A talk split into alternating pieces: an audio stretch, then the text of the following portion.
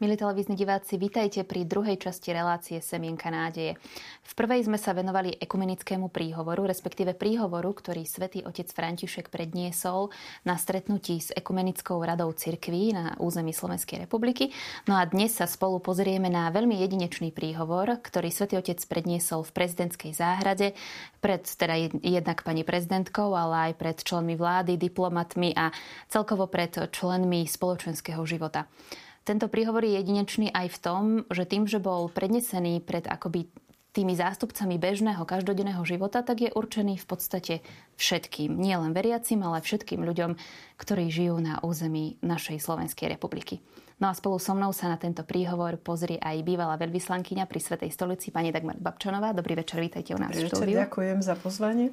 A bývalý diplomat pri Svetej stolici, pán profesor Marek Šmit. Dobrý večer, vítajte aj vy u nás v štúdiu. Teším sa, že ste teda prijali pozvanie a skôr ako sa začnem s vami rozprávať, tak si pozrieme prvú časť príhovoru svätého Otca. Sono venuto pellegrino in un paese giovane. Prišiel som ako pútnik do mladej krajiny s dávnou históriou.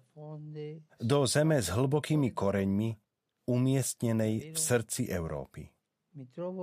Naozaj sa nachádzam v strednej zemi, cez ktorú už toľkí prešli. Tieto územia tvorili hranicu rímskej ríše a boli miestami vzájomného pôsobenia západného a východného kresťanstva. Od Veľkej Moravy až po Uhorské kráľovstvo, od Československej republiky až po dnešok, ste sa uprostred nie malého počtu skúšok dokázali pokoja milovným spôsobom integrovať a odlíšiť. Pred 28 rokmi svet obdivoval nekonfliktný zrod dvoch nezávislých krajín.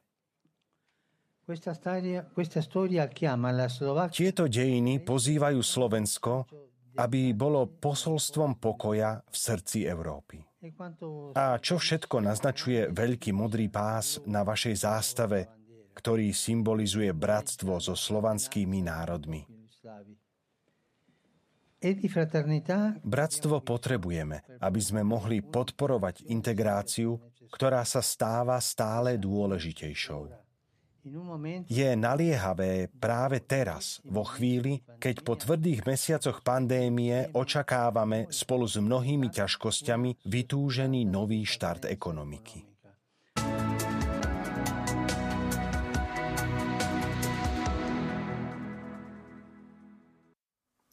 Svetý otec František sa v tomto prejave charakterizuje ako pútnik, ktorý prichádza do našej krajiny.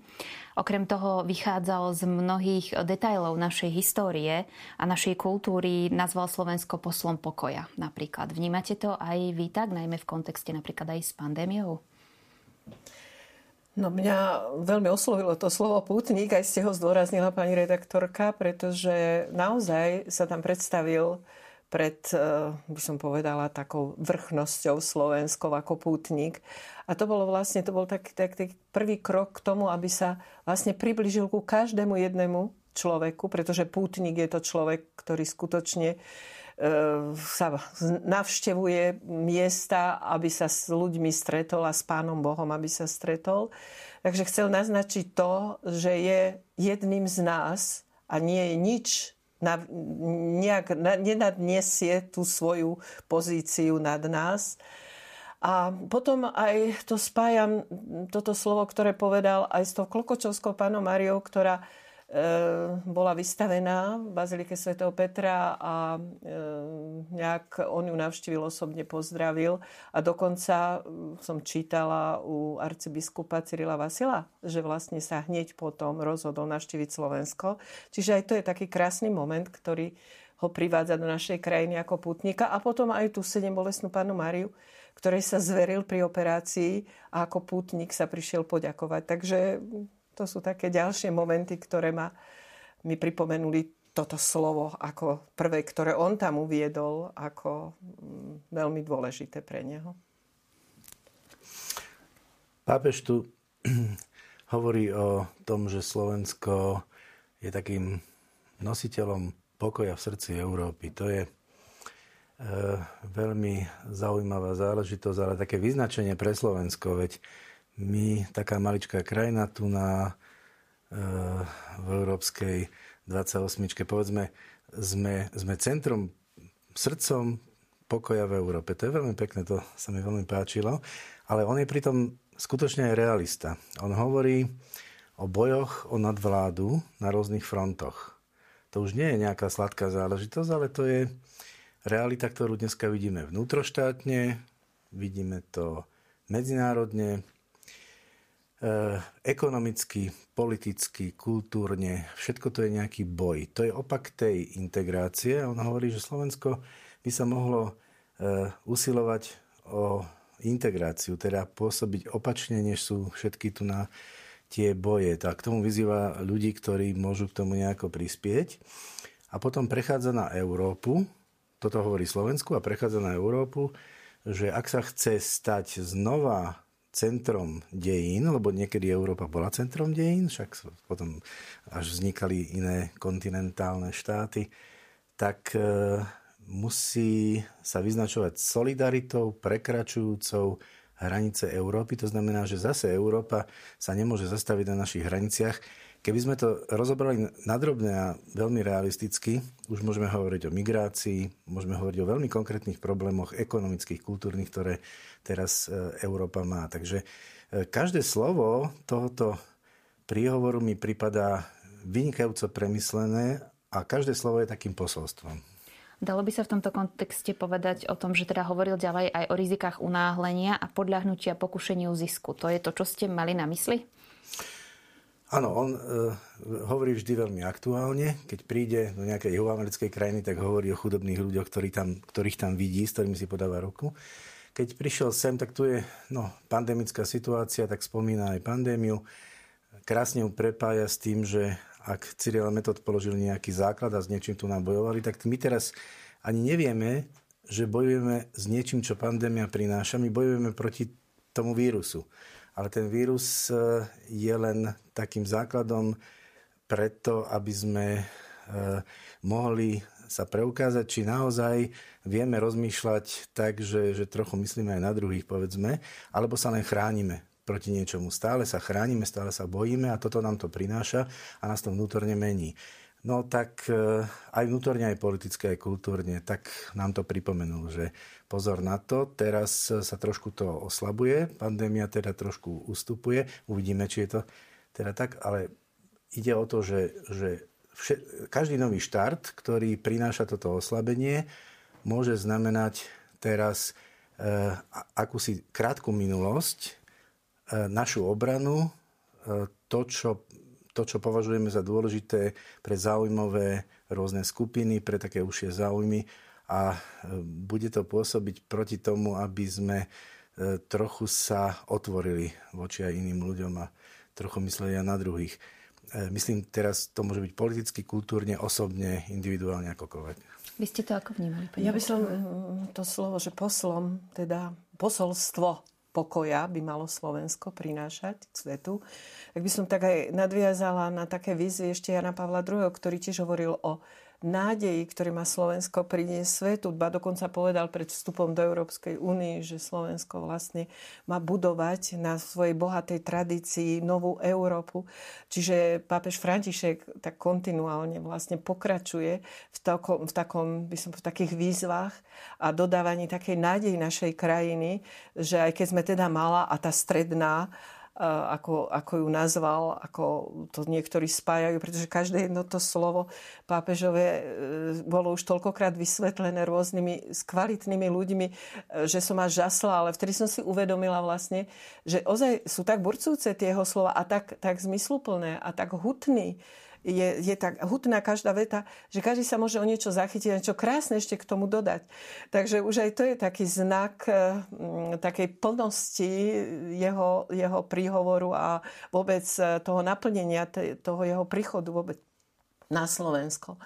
A preto si myslím, že teda, že e, to posolstvo, ktoré, ktoré máme niesť toho pokoja, že sa ťažko u nás naplňuje, tak ako aj tu počúvam, skutočne je čo robiť ešte aj na tej politickej scéne, kde vidíme rôzne prejavy, e, by som povedala, takej túžby pomoci a použiť falošných obvinení a všetkého možného. Dennodenne aj po návšteve pápeža e, si uvedomujeme, že teda ten pokoj tu nie je ale e, nakoniec e, papež František aj o tom zisku, ako ste spomínala, sa veľmi často vyjadroval a nie len teda aj v encyklike Fratelli Tutti, ale aj v iných e, katechézach a príhovoroch hovorila aj o korupcii a práve naša krajina tou korupciou je tiež poznačená, tak ako mnohé krajiny sveta. Nehovorím, že sme jediní, ale naozaj tá korupcia, ktorá tu na nadobudla veľké rozmery, on hovorí, že korupcia je vlastne smrtiacou zbraňou, ktorá živí kultúru smrti. A že je vlastne v rukách, na dosah ruky každého, kto má ekonomickú, politickú a dokonca sa nebojí povedať aj cirkevnú moc. Nakoniec sme boli svetkami aj e, niektorými prípadmi priamo vo, vo Vatikáne, ktoré sa vyšetrujú. Takže, takže on otvorene o korupcii hovorí ako o smrtiacej bra- zbrani. A je to pápež, ktorý dôkladne pozná aj e, to politické potúby a politiku. Ja som pozerala si, alebo som sa snažila si niektoré pasáže prečítať z encykliky Fratelli Tutti. A keď som tam čítala pasáže o politike, tak on tak dokonale pozná dušu politikov a aj aké, aké, aké úžasné výroky sa tam nachádzajú o nežnosti v politike a proste v rôznych veciach, ktoré vôbec s politikou nespájame, tak pápež e, takéto veci tam spomína. Aj o láskavosti aj v politike. A, takže naozaj e, mal nám čo povedať a aj tejto našej rozbúrenej politickej scéne aj keď e, predstúpil pred všetkých tých politikov, ktorí tam sedeli a veľmi e, vážnou tvárou počúvali tento príhovor. Ja som si to všímala. Bola tam veľmi dôstojná atmosféra. Takže e, no, ide nám o to, aby sme aspoň postupne privádzali niečo z toho do nášho života. Presne tak. Zatiaľ vám ďakujem. Ja poprosím režiu o druhý príspevok. Slovenské dejiny sú nezmazateľne poznačené vierou, ktorá dúfam pomôže prirodzeným spôsobom udržiavať úmysly a pocity bratstva. Tie môžete načerpať z veľkolepých životov svätých Cyrila a Metoda, ktorí šírili evanielium v čase, keď boli kresťania tohto kontinentu jednotní a aj dnes spájajú vierovýznania tohto územia. Cítili sa byť pre všetkých a hľadali spoločenstvo so všetkými, Slovanmi, Grékmi a ľuďmi latinskej tradície. Pevnosť ich viery sa tak prejavovala v spontánnej otvorenosti. Je to dedičstvo, ktorého ovocie ste povolaní v tejto chvíli zbierať aby ste boli aj v tomto čase znakom jednoty. Drahí priatelia, nech z vašich srdc nevymizne toto povolanie k bratstvu, ale nech vždy sprevádza sympatickú autentickosť, ktorá vás charakterizuje. Venujete veľkú pozornosť pohostinnosti, Oslovuje ma typický spôsob slovanského privítania, pri ktorom sa návštevníkovi ponúkne chlieb a soľ.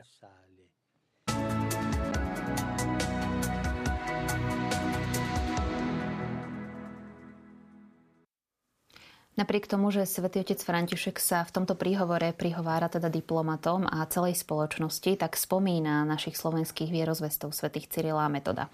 Aj spojenie s nimi v našej ústave je zrejme. Vy ste, pán profesor, boli aj pri tvorbe základnej zmluvy medzi Slovenskou republikou a Svetou stolicou.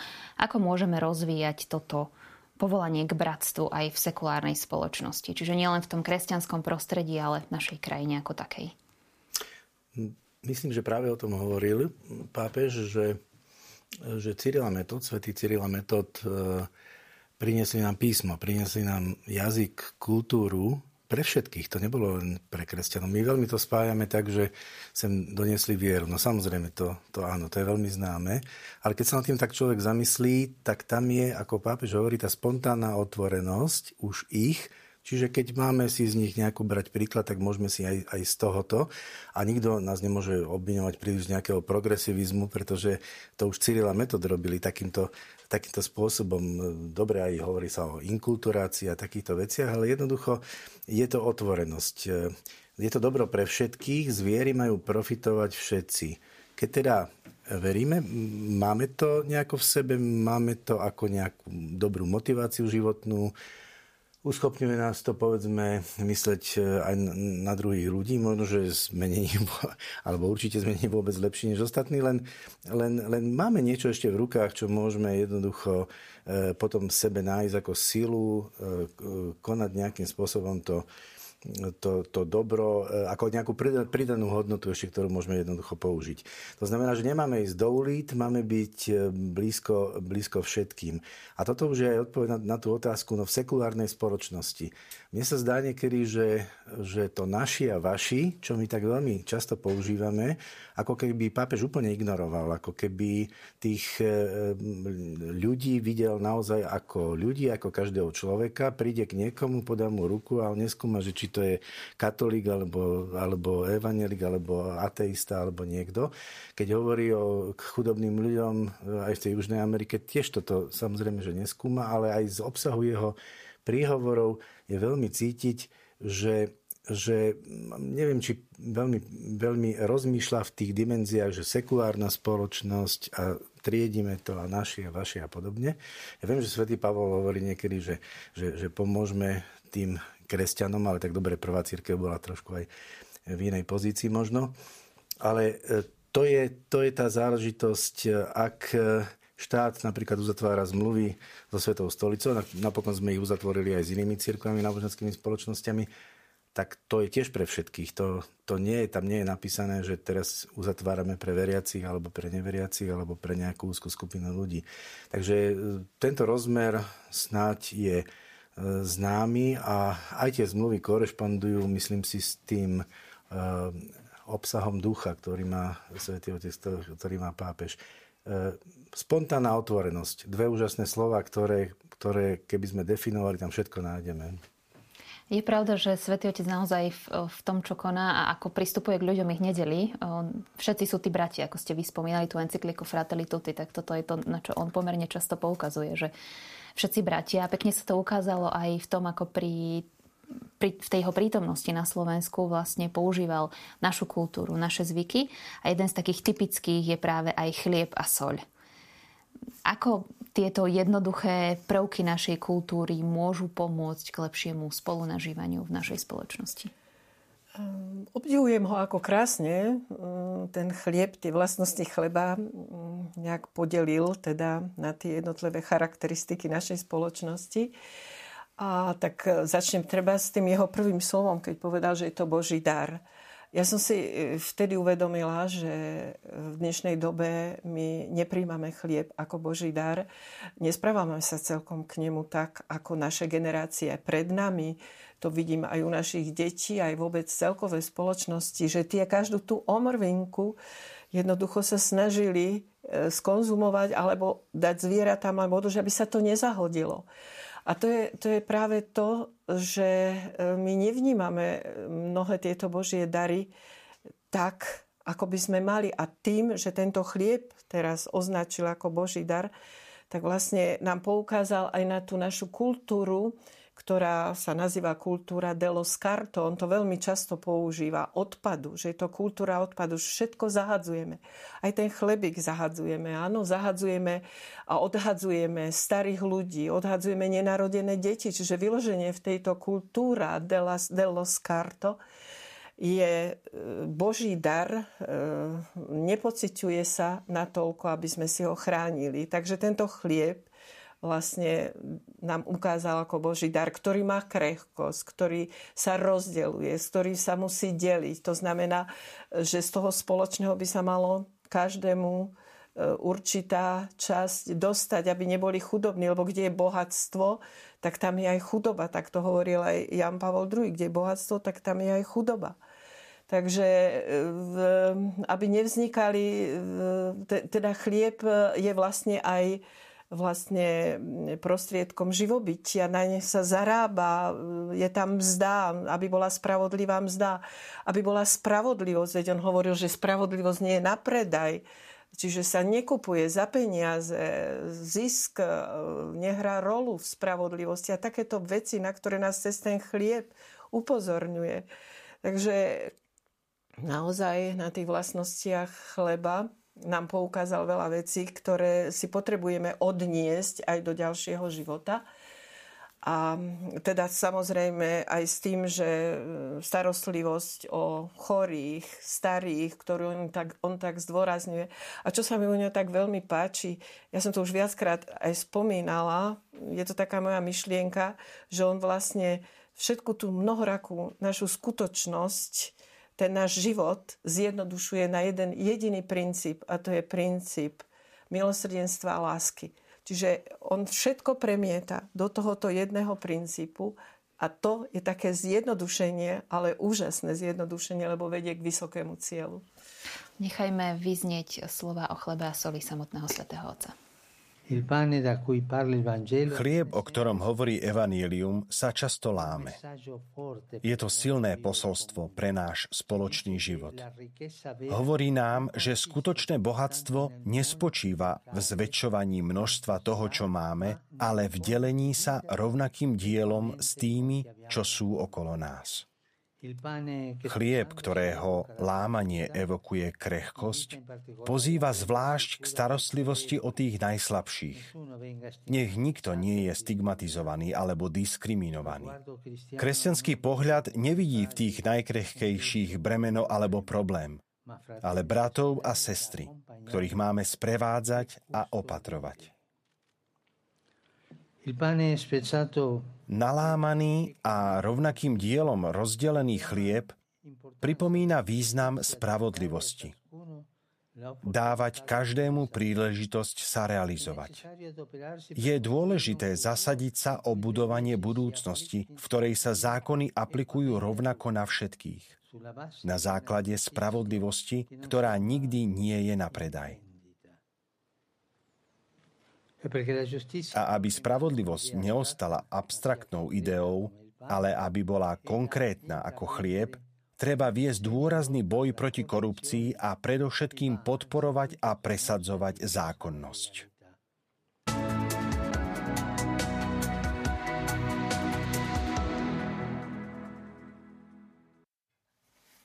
Chlieb ako veľmi silná symbolika jednak našich tradícií, ale aj chlieb, ktorý sa tak často spomína vo Svetom písme. Pán Šmit, myslíte si, že tieto konkrétne výzvy pápeža smerujúce k starostlivosti o najslabších, k spravodlivosti, ktoré teda hovorí boj proti korupcii, takisto môžu naozaj nájsť odozvu v celej spoločnosti? E, áno, ja keď som e, toto si znovu vypočul teraz, tak e, som sa cítil, ako keby pápež bol právnik a hovoril z mojej odbornosti jednoducho. Tak veľmi milo to povedal, ale takou právnickou rečou. Aplikácia zákonov na všetkých na základe spravodlivosti, ktorá nie je na predaj, je právny štát.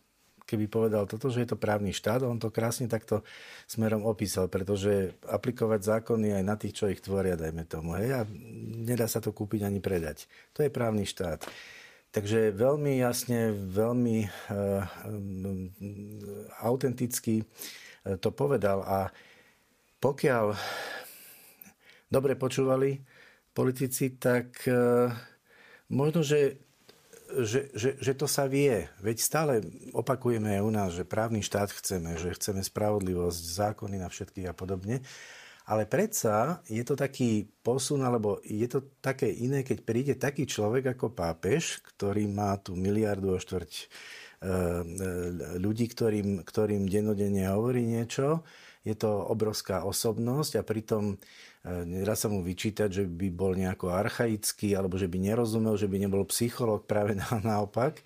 Takže to, to človeka, či chce, či nechce, dostane do toho vedomia, že áno, táto línia by mala byť, že je to, že je to niečo správne hoci tisíckrát predtým si to tí ľudia hovoria, ale keď to povie on, tak e, je to také upevnenie čohosi. Myslím si, že to takto na ľudí pôsobí. Či si to priznajú, alebo nie, to už je jedno. Pokiaľ ide o to, že či, e, či e, ľudia to budú počúvať, alebo že či e, takto budú konať, či takto budú žiť. To je vec už každého, samozrejme toho človeka zvlášť, tam sa nedá povedať. Nie, nie je asi dobré e, dávať všeobecné charakteristiky, že táto národnosť, táto skupina ľudí, tento národ, te, tento štát je taký alebo taký. Každý sme, každý sme trochu iný, si myslím a každý to môže vypočuť e, určitým spôsobom a zasadiť do, do toho svojho životného kontextu a podľa toho teda nejako, nejako pokračovať. Ešte chcem povedať takú poznámku malú, že pápež sa stal pápežom vo vysokom veku. Že, takže, takže on uh, už všeličo zažil. A zažil aj zlé situácie, veľké starosti, kladol si otázky vlastného zlyhania. A toto všetko znamená, že on to vie dobre, čo človeka nerobí šťastným a čo človeka robí šťastným. Hoci často sa to prezentuje inak, o médiách ani nehovorím, samozrejme niektoré sú dobré, niektoré, niektoré prezentujú aj redaktor môže byť v jednom médiu taký, jednom, jednom médiu taký. A on hovorí teda, že čo robí človeka šťastným. A tam je, tam je tá myšlienka tej solidarity a je to, e, mohla by to byť fráza, keby to fakt tak v živote nebolo, že ak má niekto vážnejšie problémy, ja som to v živote sám zažil, a snažím sa niekomu pomôcť, riešim problémy niekoho iného, tak ten môj problém e, sa zmenšuje. A, e, a myslím si, že on toto správne pripomenul, že neuzatvárajte sa do seba, ale, ale chodte niekoho podporiť, niekomu, niekomu pomôcť a uvidíte, že budete veci vedieť aj svoje veci inak a že nebudete to znášať tak ťažko. Preto hovorí, vidíte von, buďte otvorení, hovorí o tej solidarite a aplikuje to na jednotlivého človeka, na každého, ale potom aj na skupiny, na politikov, na štát, na Európu dokonca. E, pretože tento mechanizmus jednoducho funguje. Možno, že by mi poslucháči dali niekedy za pravdu, že keď, keď sami mali problémy a snažili sa niekomu nie, nie, niečo pomôcť, tak sa dostali e, psychicky do lepšej situácie jednoducho. Tak e, už, už toto samotné o sebe je konkrétny a dobrý e, návod, ako e, je možné e, dokonca zmenšiť svoje problémy a trošku, trošku niečo si zlepšiť v tom živote a byť tak mierne šťastnejší, by som povedal. Svetý Otec aj týmto príhovorom prehovára do svedomia. A tu teda prehovára do svedomia celej spoločnosti. Vy ste boli priamo na mieste, tam, kde teda predniesol tento príhovor. Ako ste vnímali tú atmosféru, v rám, pokiaľ ide o prijatie? Mali ste pocit, že tí ľudia, ktorí stojí okolo vás, majú načúvajúce uši pre slova svätého Otca? Ehm, no určite. Myslím si, že tá atmosféra bola veľmi dôstojná a mala som pred sebou skutočne celú plejadu politikov a mám pocit, že každý skutočne e, sa snažil zachytiť každé slovo. Samozrejme ide o to, ako to teda aplikovať v tej spoločnosti, ako sme to tu už hovorili a bolo tu povedané veľa pekných vecí a ozaj, ako sa dá pochopiť pápež František ako človek solidárny a človek, ktorý má veľké skúsenosti.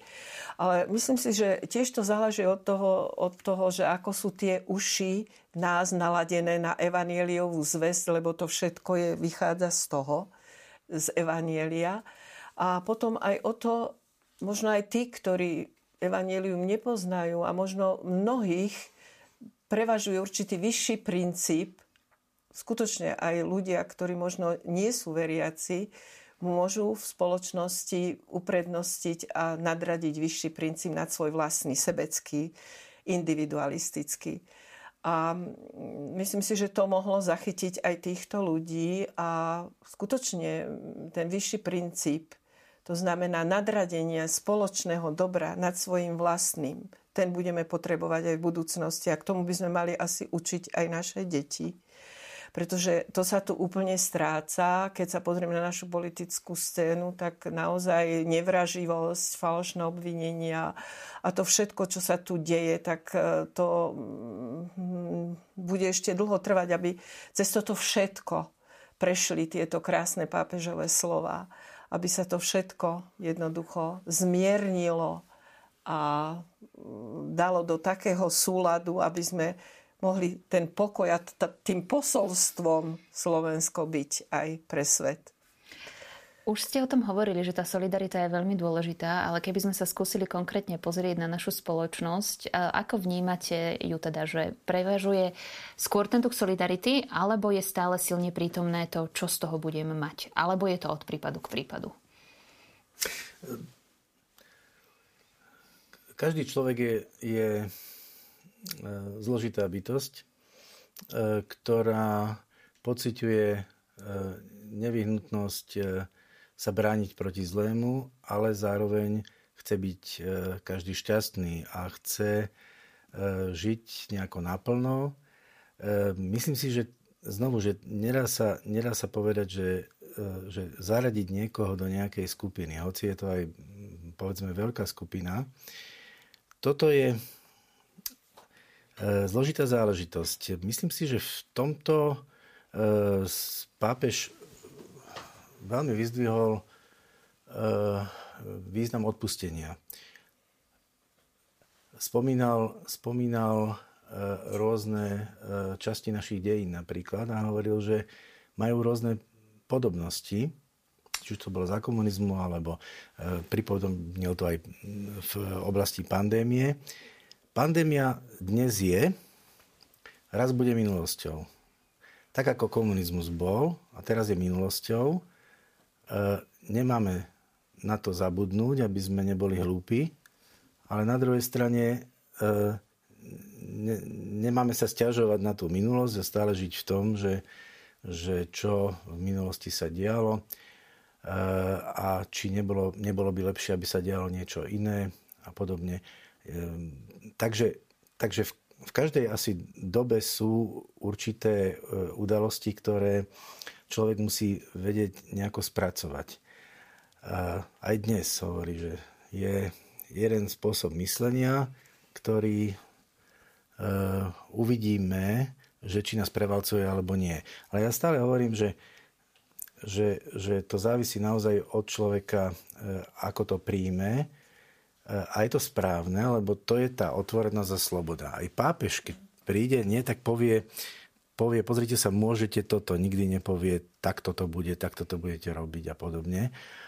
A mne sa veľmi páčilo potom, e, nielen v tomto prejave, ale napríklad v dome tam bolo, že, že, že prejavil naozaj, že je humorný človek, že povedal tých, že 10 minút budete kázať. No ja už som stretol asi, asi 15. kniaza, ktorý, ktorý na to žartoval, na túto tému, alebo bol z toho vydesený, že ja dneska som pre, prednášal, alebo teda mal homiliu 15 minút a podobne.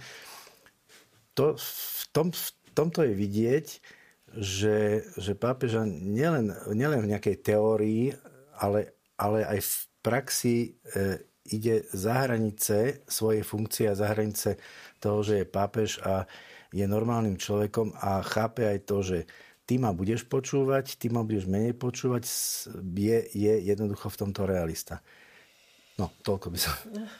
Že, ja te, trošku ešte na doplnenie, že e, pandémia práve vypukla vtedy, keď pápež dokončil tú encykliku Fratelli Tutti. A e, veľa e, slov aj e, venoval už aj pandémii, aj sa obracal na svet, aj na to, aby sme teda jednoducho sa dali zaočkovať, však to sú jeho slova. A povedal o pandémii, že vlastne by mala, byť, by mala vlastne preukázať takú silu jednoty. No ale to sa nestalo. Táto pandémia nás vlastne rozdelila. Sami vidíme, ako aj u nás na Slovensku to vyzerá, že sme rozdelení na očkovaných, neočkovaných. A pritom si myslím, že, že pre dobro človeka je e, teda povýšiť ten svoj vyšší princíp pre dobro spoločenské, je to očkovanie. A stretávame sa skutočne s týmto problémom e, aj v našich kresťanských komunitách. A zaujímavé, že Svetý Otec, ktorý má v toľkých veciach prehľad a tak krásne, skutočne vníma ľudskú dušu a nechceme mu uveriť, že je to dobrá vec. Takže to k tej pandémii. Môžeme sa vrátiť k tej solidarite. Svetý Otec spojil symbol soli so solidaritou. Môžeme si to vypočuť priamo z jeho úst. Soľ predovšetkým dáva chuť jedlu a evokuje niečo, bez čoho je život nevýrazný. Aby sa spolužitie stalo ľudským, nestačia organizované a efektívne štruktúry. Treba chuť, Treba chuť solidarity. A ako soľ dáva chuť len vtedy, keď sa rozpustí, tak aj spoločnosť nájde chuť cez nezištnosť toho, kto sa stravuje pre druhých. Je pekné, že zvlášť mladí sú v tomto motivovaní, aby sa cítili protagonistami budúcnosti krajiny a zobrali si ju k srdcu obohatiac svojimi snami a tvorivosťou dejiny, ktoré ich predišli.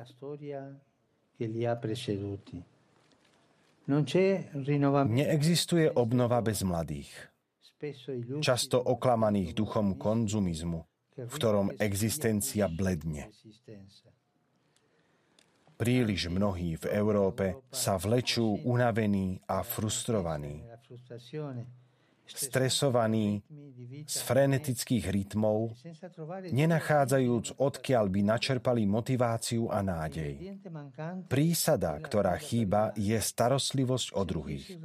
Cítiť sa za niekoho zodpovedný dáva životu chuť a umožňuje objaviť, že to, čo dávame, je v skutočnosti darom pre nás samých.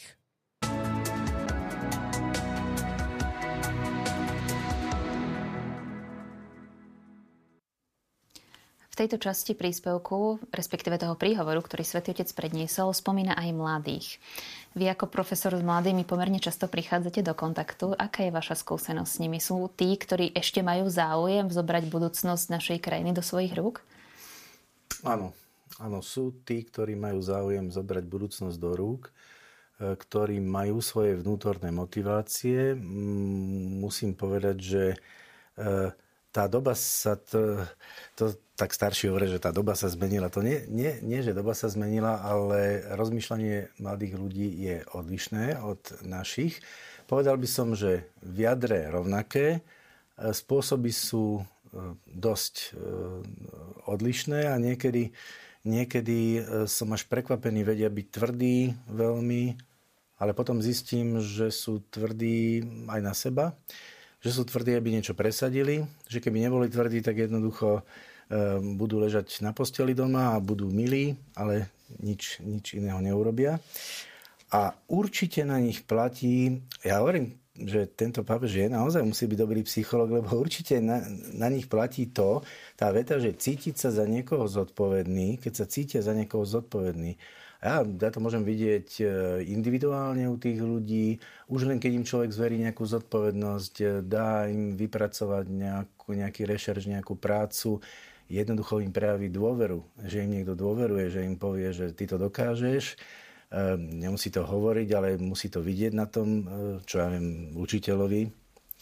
Tak jednoducho to dáva, tak pápež hovorí, cítiť sa za niekoho zodpovedný, alebo za niečo samozrejme, dáva životu chuť a umožňuje objaviť, že to, čo dávame, je v skutočnosti darom pre nás samých. No má z toho radosť, e, e, keď cíti zodpovednosť za nejakú vec, ktorá sa nakoniec potom podarí, niečomu pomôže, alebo cíti zodpovednosť za nejakého človeka. Tak, ako cíti rodič zodpovednosť za dieťa, ako dieťa cíti zodpovednosť za macíka, ako e, povedzme navzájom partneri cítia zodpovednosť jeden za druhého, to je, to je veľmi vyskúšaná vec a pápež to na viacerých miestach aj v tomto prejave, ale aj v iných opakuje, že nebojte sa dať tú zodpovednosť tým ľuďom a povedzte im, že nech to skúsia. A, ak to dokážu, tak znovu budú nachádzať ten svoj zmysel života. Je veľmi zaujímavé, a ako to vyjadruje, ja nepopieram, že samozrejme za tým je skryté, že by mohol aj povedať, ale ja som to veľmi až tak nenašiel v tých prejavoch, ale mohol by povedať, že no, usilujte sa budovať svoju vieru, alebo chodte do kostola, alebo majte duchovné vedenie. E, neviem, ja, ja som to častejšie počúval od ľudí, s ktorými som bol v kontakte, keď som bol mladý. Teraz ako počúvam toto pápež, on hovorí, prísada, ktorá chýba, je zodpovednosť za druhých. To je veľmi konkrétne a je to také niečo nové. A ja si myslím, že to tak rezonuje tým mladým ľuďom v ich e, vnútri a že, že, že je to cesta, lebo ona, e, ona sa v tom evaníliu nachádza jednoducho. To, to je pravda, ale netreba to tak hovoriť, ale dá sa to povedať e, veľmi zrozumiteľne a to už sa hovorí spôsobom, ktorý je otvorený úplne pre všetkých mladých ľudí. A ešte raz sa vrátim k tej otázke.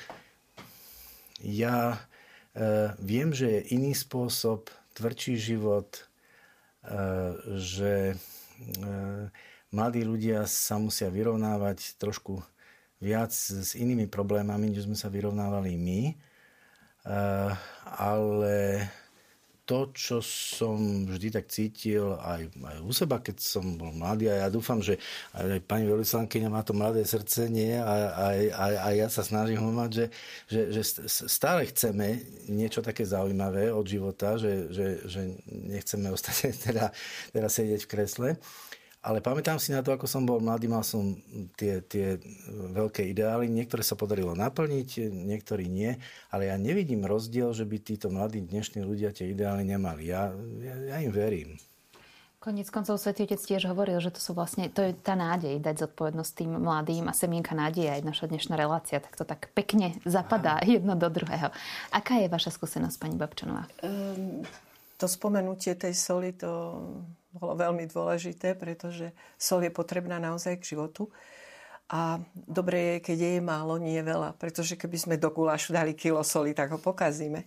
Čiže stačí len skutočne málo, aby sme my, kresťania, v tom našom prostredí pôsobili v malom a môžeme e, vlastne dať prichuť celej spoločnosti. Tá sol je ozaj skutočne takým vynikajúcim prostriedkom, na preukázanie toho, ako sa dokáže meniť svet, keď my, kresťania, žijeme teda kresťanským spôsobom života. A že ani nás nemusí byť veľa, ak by sme to teda poriadne e, vzali do rúk, tú našu kresťanskú identitu.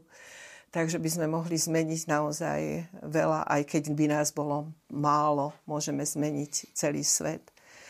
No, hm, hovorí pápež o soli ako aj o e, že ako taká vlúdnosť, že tá vlúdnosť tiež je vlastne potrebná, pretože vlastne oslobodzuje od krutosti. E, pápežové slova o tomto sú už aj v encyklike Fratelli Tutti, keď hovorí, že máme vlastne e, máme vlastne preukazovať láskavosť, nemáme byť zatrpknutí, že vlastne prosím, ďakujem a prepáč by mali byť tieto tri slova prítomné v našich životoch. A to všetko vlastne e, tak nejako skutočne sprá- e, robí náš život takým požehnanejším a takým viac alebo bližším k Bohu tom čase, keď žil Ježiš Kristus, tak sa sol okrem ochucovania používala aj na konzervovanie a vlastne túto jej vlastnosť spomenul svätý Otec aj v poslednom príspevku. Do doby pred niekoľkými desiatkami rokov na tomto území bránil slobode jeden spôsob myslenia – dnes iný jediný spôsob myslenia vyprázdňuje jej význam, keď spája pokrok so ziskom a práva len s individualistickými potrebami. Dnes ako vtedy soľ viery nie je odpoveď podľa sveta, nespočíva v horlivosti viesť kultúrne vojny, ale v nenásilnom a trpezlivom rozsievaní Božieho kráľovstva, predovšetkým svedectvom milosrdenstva a lásky.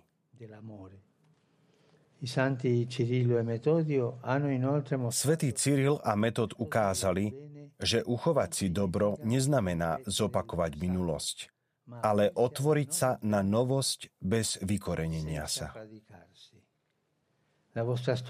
Vaše dejiny v sebe zahrňajú toľkých spisovateľov, básnikov a ľudí kultúry, ktorí boli soľou tejto krajiny.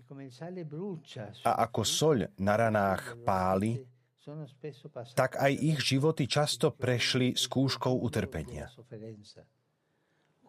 Koľko slávnych osobností bolo zavretých vo vezení, ale vo vnútri zostali slobodní, čím ukázali žiarivý príklad odvahy, dôslednosti a vzdorovania nespravodlivosti, ale predovšetkým odpustenia. Toto je soľ vašej zeme. Pandémia je zasa skúškou našich čias. Naučila nás, aké je ľahké sa rozdrobiť, hoci sme v rovnakej situácii a myslieť len za seba. Začnime teda od uznania, že všetci sme krehkí a navzájom sa potrebujeme.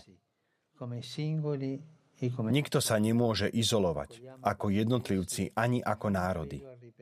Príjmime túto krízu ako výzvu prehodnotiť náš životný štýl. Nemá zmysel sťažovať sa na minulosť. Treba si vyhrnúť rukávy a spolu budovať budúcnosť. Želám vám, aby ste to urobili s pohľadom upretým nahor. Ako keď sa pozeráte na vaše nádherné Tatry. Tam, medzi lesmi a vrcholmi, ktoré sa týčia k nebu, sa Boh zdá bližší a stvorenie sa javí ako nedotknutý dom, ktorý bol počas stáročí domovom toľkých generácií. Vaše hory spájajú v jedinom pohorí končiare a rozmanité scenérie a presahujú hranice krajiny, aby v kráse spojili rozličné národy. Rozvíjajte túto krásu, krásu celku. Vyžaduje si to trpezlivosť, vyžaduje si to námahu, vyžaduje si to odvahu a zdieľanie, elán a tvorivosť. Ale je to ľudské dielo, ktorému nebo žehná. Nech vás Boh žehná nech žehná túto zem. Nech Boh na Slovensko. Nech Boh žehná Slovensko. Ďakujem.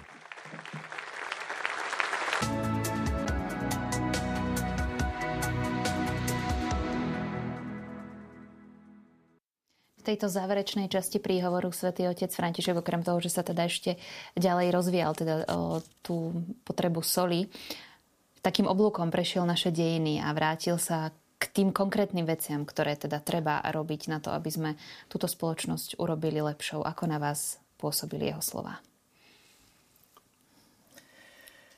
Mm, tak myslím si, že v celý ten príhovor E, každá tá veta skutočne nesie nejaké posolstvo a že aj tieto záverečné jeho slova, e, keď sa vrátil, obratil na naše Tatry, ktoré presahujú vlastne aj celú tú našu, by sa dalo povedať, výškou, celú tú našu krajinu a že teda vlastne aj ten presah e, tej našej možno kresťanskej tradície, ktorú sme si uchovali, takže aby tiež presahoval a spájal sa s inými národmi. Ehm, tak myslím si, že, že Svetý Otec naozaj nás vyzýva k tomu, aby sme spolupracovali na, medzi sebou skutočne na tej báze bratstva, porozumenia, vlúdnosti, o ktorej on často hovorí, že vľúdnosť e, tiež v komunikácii, že nás oslobodzuje od krutosti a podobne. Takže takto, takto, takto vnímam tú jeho záverečnú časť e, ako povzbudenie i keď e, sme možno nepočuli o tej ideologickej kolonizácii nič, ale tiež sa tam tieto slova vyskytli. A práve, že sa stali takým, by som povedala, ako hádankou pre mnohých novinárov. Som čítala viacero príspevkov, ktoré sa zaoberali práve týmto slovom, čo s tým vlastne, čo tým vlastne Svetý Otec myslel tou ideologickou kolonizáciou. No a tak e, sme samozrejme rozmýšľame aj my nad tým, čo to všetko malo byť. Či to mali byť nejaké, e, neviem, som si tu aj také poznámky napísala, e, či myslel tým túžbu po zisku, materialistický spôsob života, alebo snahy progresívcov zmeniť generáciami kresťanov budovanú spoločnosť založenú na manželstve muža, ženy, na úcte k životu od počatia až po jeho koniec. Ale potom na ceste späť vlastne v lietadle svätý Otec ešte dodal tie jeho určité priority, ktoré možno vysvetlili niektoré aj tieto jeho slova o tej ideologickej kolonizácii. A treba sa nad tým zamyslieť, čo, všetkým, čo pod tým všetkým ešte sa dá vysvetliť a vôbec čo pod tým všetkým môžeme chápať. Aký je podľa vás spoločensko-politický dopad jednak tohto príhovoru, ale aj návštevy svätého otca Františka na Slovensku? Máme asi 4 minúty do konca. Je to e, potvrdenie, možno, že pre niekoho objavenie e, e, právd, ktoré človeku môžu pomôcť žiť, ktoré ktoré, ak to uznajú za vodné, tak aj politické skupiny môžu zobrať do úvahy. Pretože e, dôsledok takéhoto správania sa, ako hovorí e, pápež, aj pre tie politické skupiny môže byť pozitívne. V tom, v, v tom je to. Chcel by som ešte jednu vetu tam uchovať si dobro. Všetci si chceme uchovať dobro. Lebo sme niečo v živote prežili a máme názor, čo je to dobro. E, neznamená zopakovať minulosť. Veľmi ostré slova, pretože ja si poviem, ja viem, čo je dobré, takto som to zažil a treba to zopakovať, aby sa to stalo znovu. Ale to neznamená zopakovať tú minulosť.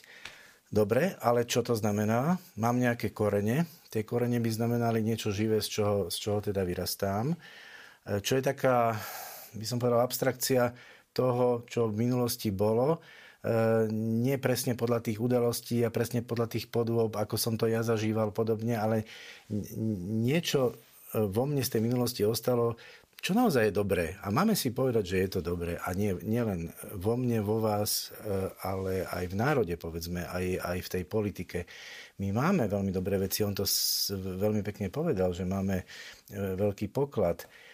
A máme sa otvoriť na novosť. Čiže tie korene nám majú pomôcť tú novosť, na ktorú sa máme otvoriť, robiť dobre. Ďakujem vám veľmi pekne. Neviem, či chcete ešte dodať nejaké slovo na záver, pani veľvyslankyňa.